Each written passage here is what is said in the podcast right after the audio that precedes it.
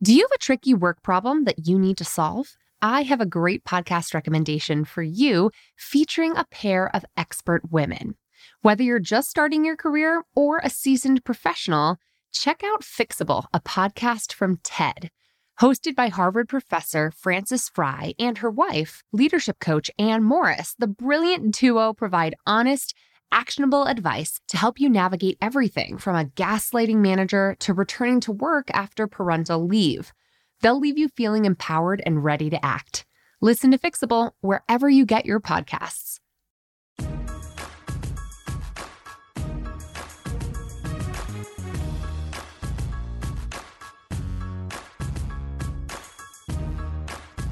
Hello and welcome to the Bossed Up Podcast, episode 152. I am your host, Emilie Aries, the founder and CEO of Bossed Up. And this episode today is perfect for any of you who find yourselves gearing up for a late summer or even fall job search.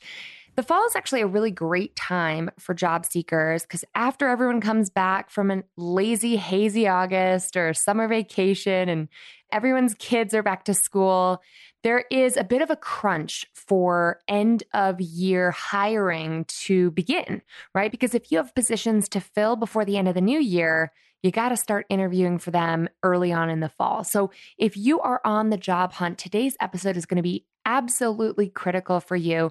My expert guest and I today are covering how to write resumes and cover letters to get you past those artificial intelligence screeners and actually land interviews in today's modern job search. So stick around if you or someone you love is having trouble getting past the application stage and into the interview process, because today's episode is going to be key for you. But before I dive in today, I want to make sure you know our final two Bossed Up boot camps of the year are coming up soon. This September 28 and 29, I'm headed back to the city that started it all, Bossed Up's birthplace, Washington, D.C., for what is going to be one of our best boot camps of the year. And I just saw this note posted in the Bossed Up Courage community on Facebook, which, if you haven't joined already, make sure you click the link in today's show notes and get yourself there because it is a magical place. It's been called the best place on Facebook. And I saw this post from one of our recent Up Bootcamp alums, Paulette, and had to just share a little of what she had to say. She said in her post in the Courage community, quote, I'm happy to share that I took my time to find a position that worked for me and what I really want in my career, with new learning opportunities within the field of education and an organization that still allows me to work remotely part time. The role fits perfectly with me, and drumroll, I was able to negotiate a $27,000 raise. Bossed Up Bootcamp was the first time in my 30 years of life where I prioritized myself and I have learned that things will fall into place marriage, children, friends, and family when you care for yourself with the same passion as you care for others. In less than two years since boot camp, I've had two promotions and now this new role. I finished a Latinx leadership fellowship. I've built my brand as a nonprofit leader, have been an invited guest and keynote speaker for national conferences, have launched a consulting side hustle, and even just launched my own leadership and management podcast which you guys should check out, by the way. It's called Bosses and Mimosas. I'll link to it in today's show notes. She goes on to share that in February 2018, she took a bus from Boston to New York City after getting a scholarship from Bossed Up to attend the boot camp, and it was the best decision I have ever made for myself. I want to thank you, Paulette, for sharing your story in the Courage community and encourage every job seeker and anyone who's even feeling like they want to accelerate their success in their career and life to check out Bossed Up Bootcamp. Like I said, we're coming to DC in September. We'll then be heading to Los Angeles in mid November, November 17 and 18. And that is it for the 2019 year. But I'm excited to share for the first time today that our next city, in fact, the first city that will be debuting Up Bootcamp in 2020 is San Francisco. This will be our first SF bootcamp ever, and we're headed to San Francisco the first weekend of February in 2020. So if you want to join me in DC this September, LA in November, or San Francisco in the first weekend of February, find all the details, including flexible payment options and scholarships we have available to get your butt to Up Bootcamp. It really is a life changer. And now, without further ado, I want to dive into today's podcast topic by first listening to the listener submitted career conundrum that started it all. Take a listen. Hi, Emilie. This is Sophia Durrani. I am a Up Bootcamp alum from April 2016 in Washington, D.C. I have a career, career conundrum. My question for you today is I'm preparing cover letters for my next assignment and have gotten different responses when it comes to editing my cover letter and formatting the contact information. So some people have said that I should just list the city and state that I'm in. Uh, other people have said that I should leave off my mailing address completely in the cover letter and just leave it for my resume. And I've also been suggested to list my contact information, um, meaning my residential address, like you would learn back in school. So including my full mailing address, my email, and my telephone number, uh, which leaves less room for the content of the cover letter, but is technically the proper format for a business letter. So I just wanted to ask you what's the best way to format your contact information in a cover letter, knowing that today commonly cover letters and resumes are emailed uh, when you're applying to jobs if it's not through some sort of uh, online job platform submission. Thanks. Sophia, thank you so much for calling in with this career conundrum. It is a highly requested and relatable topic because so many of us struggle to figure out how the hell to write cover letters or whether to include cover letters in the modern job search, not to mention how exactly to format and structure a resume to get past those AI screeners that so often prevent your resume from even being seen by a human. Joining me on the podcast today to break all of this down is blogger Becky Bush. After getting four job offers within two months of being laid off, Becky decided to help other women get hired. Her website, The Typical 20 Something, offers resume, cover letter, and interview advice that will get you the job you want. You can join over 40,000 people who visit her site every month at thetypical20something.com but here today to share her brilliance, wisdom, and personal experience with all of us right now is the one and only Becky Bush. Thanks so much for being here. Thank you so much for having me. Becky, what are some of your or why don't we start by sharing a little bit about how you found yourself writing this excellent blog that you run with a fabulous Instagram feed, I might add, that I'm a fan of, all about how to navigate those early career hiccups and the process of finding a job? Like, what made you make this such an area of passion and expertise for yourself? So, when I was six months out of college, I moved to San Francisco for a job right out of college. When I was six months out of college, I walked into my office one Wednesday morning and found myself laid off.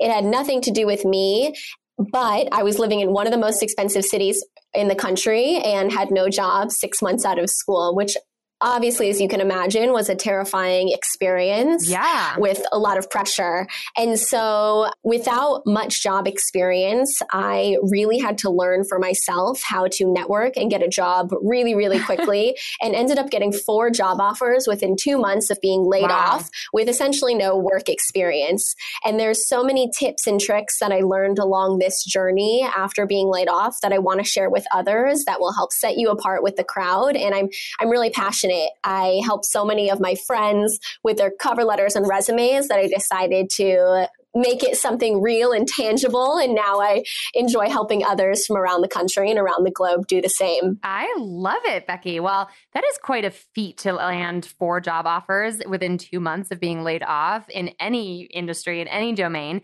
And it's just a reminder that the art of getting a job offer is a craft in and of itself, right? It, there's a skill set involved there exactly. that is separate and apart from being good at your job. being good at getting a job is different than being good at your job, but equally important when you're navigating transition. So, first thoughts cover letters are they even relevant anymore? So, my opinion on cover letters varies depending on your industry, really. As you said, when you initially heard Sophia's question, I think if you are in a job that fits perfectly well with your past experience and you don't have anything additional to explain, you might not need a cover letter to get the job. Maybe you can email someone from the company and explain why you want to work for that company in hopes of getting a referral directly instead. However, if you're in a more formal industry like academia or something of that sort, I might consider doing more of a cover letter. I would think about cover letters this way. If you have something additional to explain that's not obvious in your resume that will help you get the job, include it in your cover letter. That's your opportunity, but make it different from your resume. Point. I think the cover letter is an opportunity to exercise the power of narrative, right? Of storytelling, of making your case, especially if there's a question mark on your resume and it needs a little explaining. Exactly. Yeah, I, I could not agree more. I think in today's day and age, talking about the mechanics of cover letters can be a little weird because it feels like we're talking about a dying norm. It's a norm that is actively shifting. Right. So, any career coach who gets on a podcast and says, here's the definitive right and only way to write a cover letter is sorely mistaken. So, I appreciate the nuance you're bringing to this conversation because I was reticent to even broach topics like this. I don't have a ton of content on the Bossed Up blog about this because how can you say this is the right way to go about doing things when things are actively changing? What is your take, Becky, on whether to attach a letter in a PDF form, like you might attach a resume via email, or to treat your email and the body of your email like a cover letter itself? So I think you hit the nail on the head. If a job is requiring a cover letter, or if you're in a job that requires some, like a lot of writing in it, absolutely include the cover letter in your job application. I think in this day and age, as you said, people are reading emails on your phone and everything else so quickly that you could have your cover letter be in the body of an email that you send after. Yeah. And honestly, what I think would be much more impactful if you are applying for a job and it doesn't require a cover letter is to cold email people from the company mm-hmm. in that cover letter format and tell them how much you want to work there, sell them on why you're great, attach your resume and hope that they refer you directly. Yes, amen. I am all about the practice of getting that internal referral, which you've mentioned already, which is so key because standing out on an endless yes. digital pile of resumes that are uploaded literally constantly for any open job position is done one human at a time, right? So tell us about your take on that. Let's let's say we're doing all the right things, we're formatting things all the right ways what do you think is like the biggest key for landing an internal referral, which will actually help you get the interview?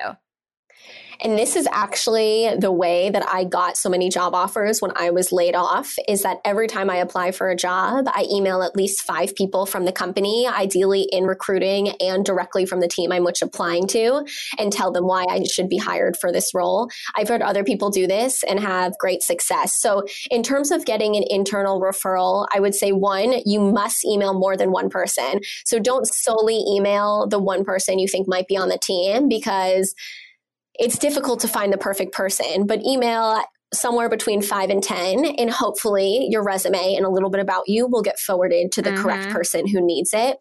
The second, make the email short, but make it sweet. Think of it that someone's always reading it on their phone. And so you don't need them to be able to scroll down to read the entire email, but say why you'd be a great fit and why you want to work at the company and go from there. I love it. The only thing I do slightly differently is add an ask at the end about hopping on the phone or grabbing a cup of coffee.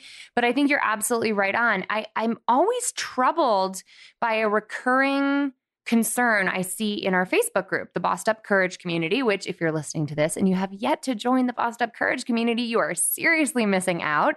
So head to bossedup.org to sign up for our emails there, and you'll get the invite to join our secret group of badass women lifting as we climb online. But what I see crop up there on a very regular basis is this underlying anxiety of being too much. People will say, I just had this great interview. Everything seemed great. It's been a month.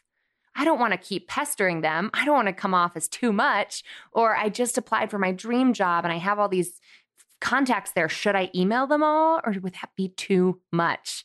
And I find that anxiety so symptomatic of a world that tells women going for what you want is unattractive, right? Being assertive about what you need, about what you want, about what you deserve, it makes you less likable.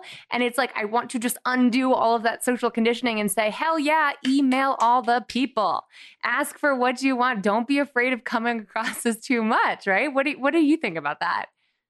I could not agree more and totally agree that there's an underlying societal pressure for some reason that has trained us to feel nervous about doing just that. But the results, if you do it and you will find, will be exactly the opposite. Think of it as if you're showing yourself to a future employer no employer wants you to sit around passively and not do your work. They always want you to go after what you want. So if you can show that you're the kind of person that will do that, will be fantastic, will get the job done before they even have you come in for an interview, you're in for a slam dunk. I think you will be surprised at how many people who don't know you are open to talking to you because you show them your value right off the bat. Totally. I could not agree more. I actually am laughing thinking of the first interview I landed for my dream leadership position right out of college that I landed, it was, I think, four or five months after graduation day. I'd actually parlayed an internship position that was not going very well into a state director position as oh the youngest gosh. state director in the nation, serving on behalf of newly elected President Barack Obama's grassroots army. Wow. And I got on the phone for this interview, and the first thing she said, this woman who would later become my boss, was, Okay, Emilie, you can call off the campaign. because I had reached out to everyone who had ever worked with me in any internship who was even remotely peripherally connected to this person and asked them, Hey, can you put in a good word for me? Here's her email address. So if we're That's worried amazing. about being extra. like I have been that extra girl my whole life and not to be too full of myself, but I feel like it's panned out pretty well. So that's an interesting take, Becky. Yeah. Other thoughts on cover letters? Like what do you think is the best use of the words, right? The phrasing, the geography, especially underlying our question here today. What about when you're applying from halfway across the globe? Uh, I'm curious what your take is on on how to give up or what what to give up when it comes to your geographic proximity to the job you're applying for. Yes, so I have a strong opinion on this and when I heard Sophia's question that was one of the things I called out is that she said she's applying for a new assignment and I have no idea if it's in the location yeah. that she's currently located in or in a new location. But I think it's really important that you are not putting yourself in a position where you're already not in a good spot to be interviewed. So if you live halfway across the world and you're applying to a job another in another place in which you live, you absolutely want to say you can be in that new location quickly. Sometimes jobs are in a rush to hire and you want to let them know that you are willing to move. And so I think that is a perfect use case for the cover letter is signaling that you're willing to move to the job in which the city is located. And there are all yeah. these technologies even that will scan resumes and cover letters and see if those locations are mentioned. And if you don't live in that current location, it could put you behind or at the bottom of the stack. And so I think that's really, really important to explain. Yeah, that's interesting. When Isabel, my little sister, who was actually living with me all summer here in Denver, Colorado, as she did an internship with our local senator's office. And she landed this great internship even before he announced that he was running for president. And so it's been an exciting summer for her. But one of the key choices that she made after counseling with me on this was in her application, I said, just put my address. Yep. I've done that before. Yeah, right. You don't live here now, but if you do get this job, you sure will be living here later. So, you know, don't be dishonest if they ask you about it in the interview, but who cares? Like don't put your Connecticut address, like put your put my address and it it just removes that barrier like you're saying. And it it worked. Right. I think that's so important, exactly what you said and you just don't want someone to say, oh, why did they apply for this job by mistake? They don't even live here. Like you want to eliminate all those questions up front so they know that you're ready to get there. And let's say you live really far away and it will take you a little bit longer. When you cold email someone after you apply for the job, explain it there. I'm willing to move back ASAP or whatever it might be. One thing I didn't mention when I landed my state director position was that I think at the time I was still on this internship in DC and had never owned a car in my wow. life. And in order to be a state director in Rhode Island, I would not only have to move, but I would definitely need a car to get all over the state and be a grassroots organizer. So I was like, let's cross those bridges if and when they arrive. You know, we arrive at them because it was not my interest to bring up these potential obstacles into hiring me. It was sort of like one problem at a time. And I see job seekers stumble on this. They're like, well, it might not be my dream job unless they can meet me halfway when it comes to X, Y, and Z. And I'm like, whoa, you're not negotiating yeah. yet. Get the job offer, right? Get the job offer and then negotiate. You have so much more leverage once they already want you to move and get more time, maybe add another week to your start date, whatever it might be, once you've already sold them on how amazing you are and why you're perfect for the job. But if they just have your resume in hand and know nothing else about you, and there's a stack of resumes from people in the city that they're already in, why wouldn't they why would they keep yours if that makes sense so you want to make it as easy and as great as possible for them and by clearing up your location up front you'll totally totally do that that's a great point. Lately, I've been offering sort of free one on one video chat sessions with all of the women who come through Bossed Up Boot Camp. So, for the past two boot camps, we just added this feature to the program. And in the follow up, a lot of women are like, well, here's what my resume looks like. I'm like, let's bring it out. Let's check it out. Let's let's jam on it together. And what I'm realizing is a lot of the edits I tend to suggest for strengthening other people's resumes and cover letters is about what to leave mm. out just like what you're saying it's it's about yes this is great but this thing here that's not so great the fact that you have a nursing degree but you're trying to become a manager in a non in a tech company like why is the nursing degree still there no offense but remove the obstacles even though you worked so hard for them like there are achievements for one right. audience but if those achievements don't persuade your target audience, get rid of them, right? It's about eliminating. Yeah. And that's why you have to remember that a resume is simply a sheet of paper and it is not the end all be all. And getting something like a nursing degree comes with so many challenges and so many things that you should be proud of and you can totally speak to and spin in an interview that it will be extremely relevant.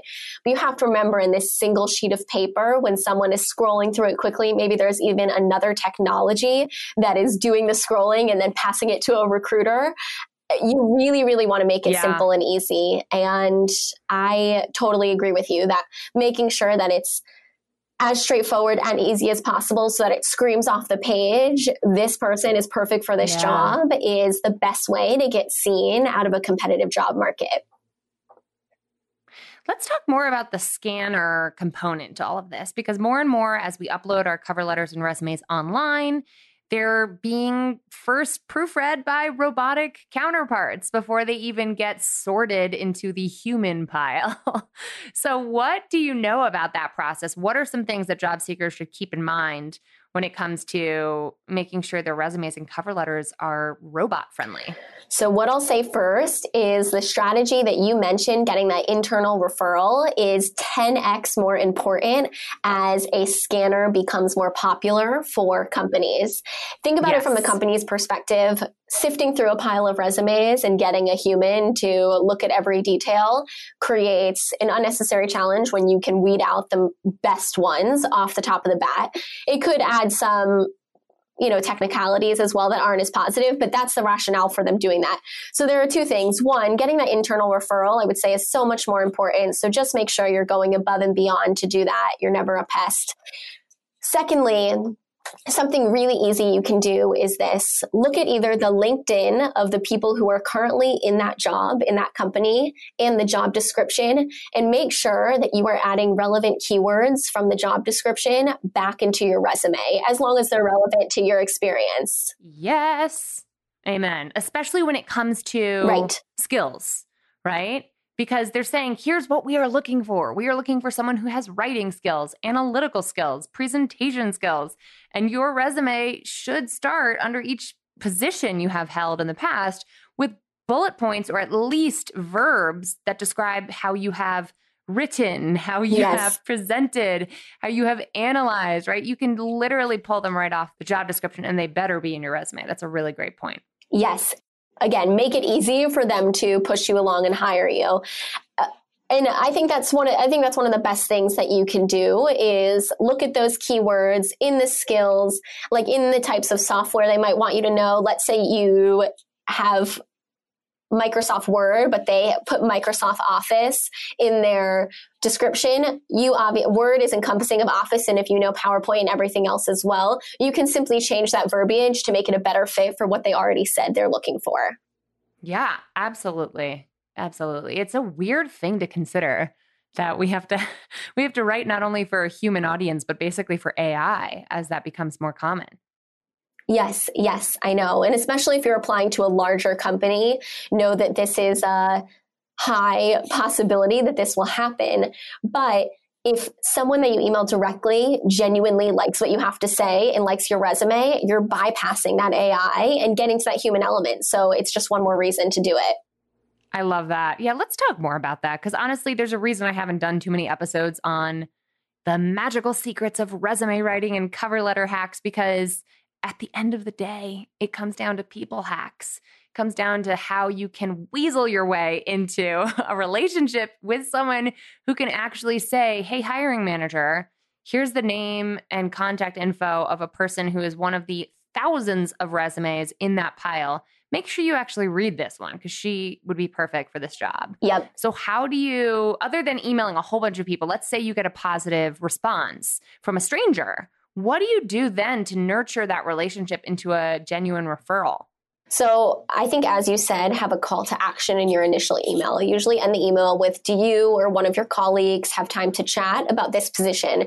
And if that's not the right person, they'll say, I don't, but talk to this colleague. And then if they, I mean, if they don't respond, always feel free to follow up. It sounds like a lot of women that you talk to are nervous about being a pest. So I want to reiterate that as much as possible. That being said, when you get on the phone, don't uh, don't come on the phone or when you have the opportunity to talk to them with solely a sales pitch. Ask the questions so that you can understand really what they're looking for in a great candidate and then sell yourself on maybe why you should move forward with the process and with the job. I think asking questions, getting as much information from them as possible about what they're looking for, company culture to make sure that it is a two way street and that you are a great fit for them as much as they're a great fit for you will be really essential. And they will also appreciate your genuine willingness willingness and want to learn about their company in that more casual relationship. And I find that often if you start the conversation with questions, say, I've applied for this job. What do you think I should do next? It's something I'm really interested in. It's my first choice in a job. They might offer up the referral themselves. Right. Yeah, that's a really good point. Because people, A, genuinely like helping other people as long as it doesn't feel icky and transactional in a way that feels abusive, right? People generally and genuinely want to help when they hear you out and they say, I remember what it was like to be in your shoes. I remember the last time I navigated a job search. Like, this isn't easy. But also, people love to talk about themselves. right. So, your advice on asking really smart questions and asking outright for their suggestions, advice, and wisdom is a form of flattery that's also very authentic in a form of informational interviewing, right? Like it'll help you learn more about whether this company is as great a place as you think it is, too.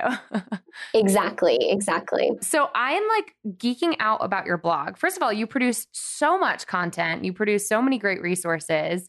I love that you introduce yourself as someone who loves resumes and then has a ton of free resources for folks who want to perfect and polish up their resume and their job search materials. Tell us a little bit about what you offer on the typical 20 something blog and what our listeners should know you have to offer them if they're navigating this very kind of a job search.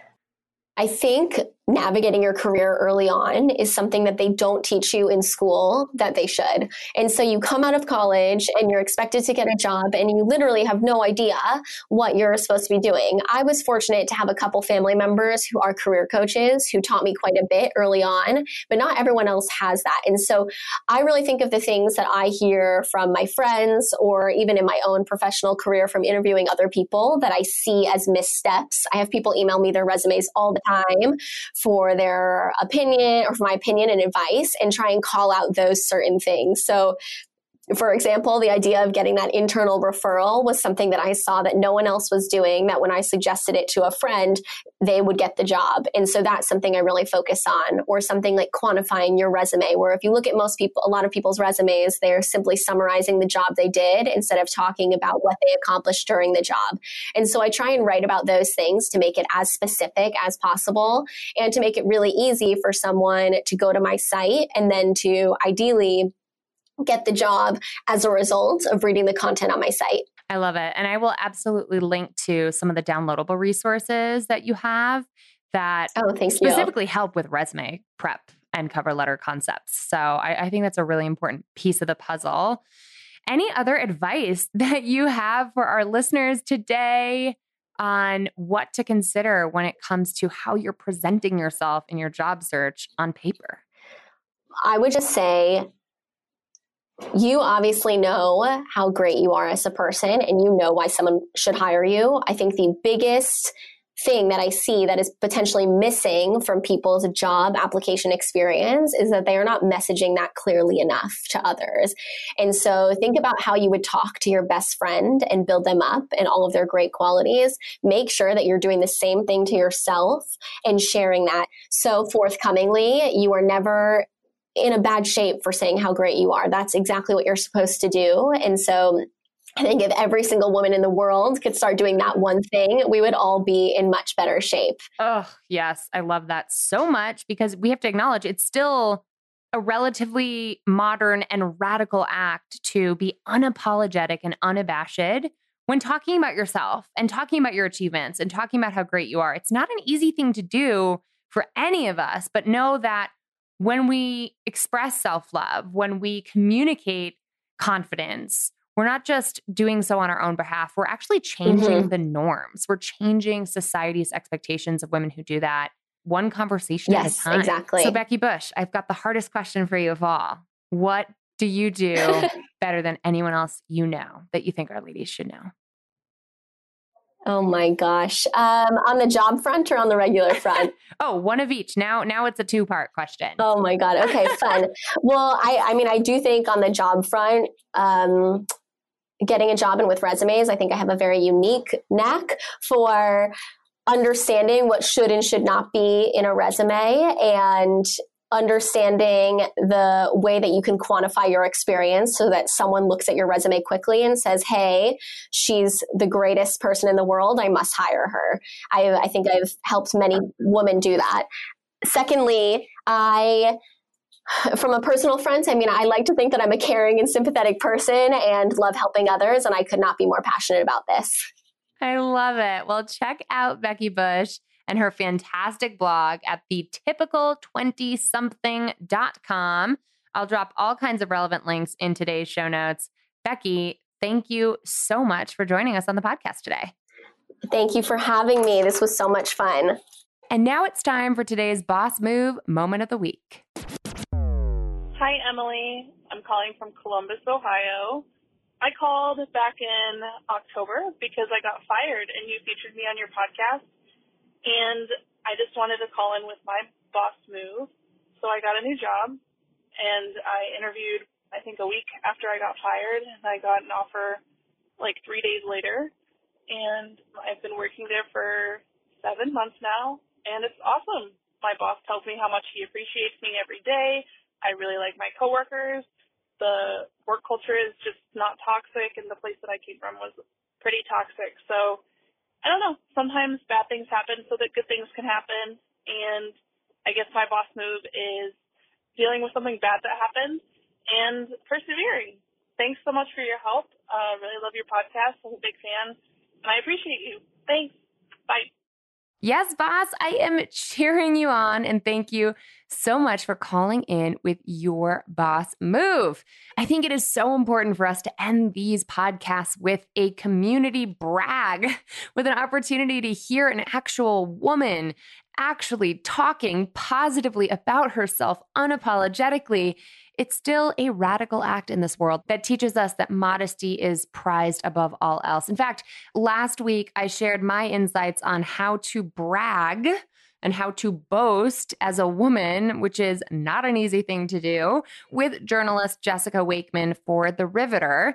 Turns out The Riveter, which is a women's co working space, has a really robust online blog with tons of resources. So I'll link to the piece Jessica wrote last week all about how to brag on your bad self, because I think it's still far too rare to hear women actually saying nice things about themselves without being apologetic and and and sort of flustered about it. So I want to thank you for calling in your boss move today and challenge you, listener, who's listening to this right now, to think about one thing that you are proud of having tackled this summer.